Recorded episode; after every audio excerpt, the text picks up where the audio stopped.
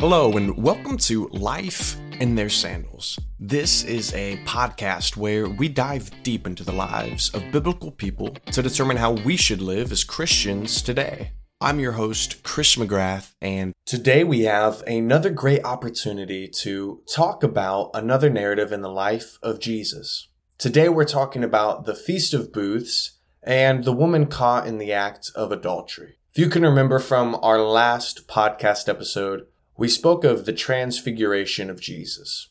In this narrative, Jesus reaffirmed to his disciples, at least Peter, James, and John, what he was going to have to do in order to save humanity. Now we see Jesus has traveled to Jerusalem for the Feast of Booths. Here at the Feast of Booths, which is also called the Feast of Tabernacles, we see Jesus celebrating. This was one of the most important festivals in the Jewish calendar. It was a time when people would gather together to celebrate God's provision and to remember their ancestors' time in the wilderness. During this festival, people would build temporary shelters, or they called them booths, hence the name Feast of Booths, as a reminder of the time when their ancestors lived in those temporary dwellings during their journey in the wilderness. Jesus is attending the festival, and during this festival, the priests would perform a ceremony in which they would draw water from the pool of Siloam, and they would pour it into a basin at the temple altar, as a symbol of God's provision of water during the Israelites' journey through the wilderness. It was during this moment of the ceremony, and in this moment, everything would coalesce, everything would lead up to it, and the priest would spill the water over. Jesus stood up and cried to all those, If anyone is thirsty, let him come to me and drink. Because whosoever believeth in me, as the scripture has said, out of his belly shall flow rivers of living water. Jesus was speaking of the Holy Ghost, John lets us know, but no one knew that at the time. Jesus' insistence and uh, I, I read it as an inability to withhold this invitation is because he saw this water ceremony as a metaphor for the spiritual thirst that people were experiencing. And he was inviting them to come to him and have their thirst satisfied. He was offering himself as the source of living water, which would quench their spiritual thirst and bring them eternal life. This statement of Jesus was a powerful invitation to all those who had gathered, even people who wanted to kill him. And he was risking death by standing up and yelling this to all the people there. He was inviting them to experience the meaning and purpose in life that only He can give. Jesus is the only one who can truly satisfy the deep longings of our heart and to bring us that abundant life that He came to bring us, and that we were created to enjoy.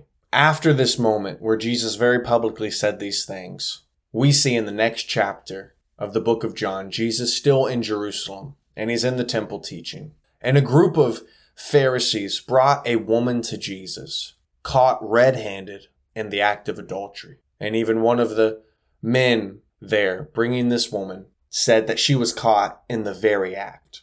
They throw this woman down before Jesus and ask him what needs to be done.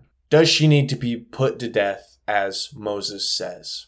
Jesus, after he stops writing in the sand, tells all the men gathered there, trying to trap him because of something he had said earlier, if any one of you is without sin, then be the first one to throw a stone. These words of Jesus were so convicting that these proud and truly evil men were convicted. One by one, the accusers left and so only Jesus and this woman remained. Jesus then said to her, Woman, where are they? Where are your accusers? Has no one condemned you? And she replied, saying, No one has. Jesus then said, Neither do I condemn you. Go and sin no more. This woman was caught in the act.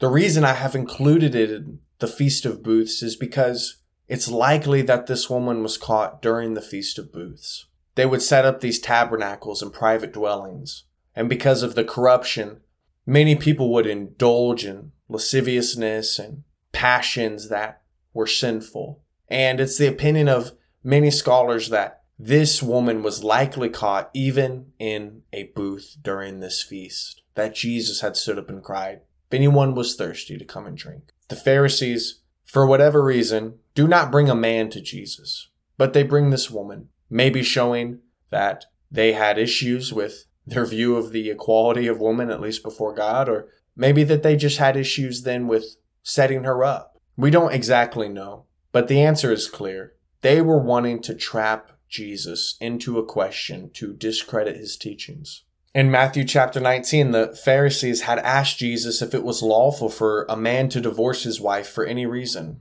And they did this because they knew that there were differing opinions among the common Jewish scholars of the day about the grounds of divorce, and they wanted to see which side Jesus would take. They thought that if they could get Jesus to divide the audience, then he would lose followers. Jesus responded by pointing them back to the teachings of Moses, who had only allowed divorce because of the hardness of people's heart. Jesus then went on to emphasize the importance of marriage and God's original design for it. The Pharisees would do this constantly, asking Jesus about these things to try to trap him and undermine his teachings. But here Jesus turns their question back on them. Here Jesus says to them, Yeah, maybe the law of Moses would condemn this woman, but I don't respect your authority to enforce the law of Moses. Jesus, not condemning the woman or not causing her to be stoned, is not because he was rejecting the law of Moses, but because he was rejecting these people's rights to enforce the law of Moses. It was a law of love and not a law used to entrap people and to set them up for failure. Jesus never condoned her sin, and he never condones our sin today, but he looks at us with only the mercy that he can offer and says, Go and sin no more, regardless of those who have tried to trap you, regardless of those who have tried to hurt you and don't respect you. Jesus lifts your head up and tells you that there's a better way to live. This is the narrative of the Feast of Booths and how it's connected, I believe at least, with the woman caught in the act of adultery. Really, the takeaways I think have kind of bled over into my what I have done in describing the narrative. And I don't usually feel this way on the podcast, but I am just emotional thinking about this story. This woman was set up likely. This woman was taken from this moment of a feast supposed to be getting close to God and trying to be used as bait for the savior of humanity. But Jesus looks at her and says, Where are your accusers? because no one has the right to really accuse you but me. Yeah, maybe they have a legal right. Yeah, maybe by the letter of the law. But I created the law, and I don't believe that you're worthy of death. And this is the main takeaway today. We know that Jesus has come to offer us life, and whoever is thirsty can come to him and drink. But this is what I think we get from the narrative of the woman caught in the act of adultery. You might be brought to Jesus in the most unimaginable circumstances. Your life might have been way offline. Hopefully, you're not sleeping with somebody in a tent that you shouldn't be sleeping with in Jerusalem. And I doubt that you are. But whatever circumstance brought you to the feet of Jesus, he looks at you with mercy.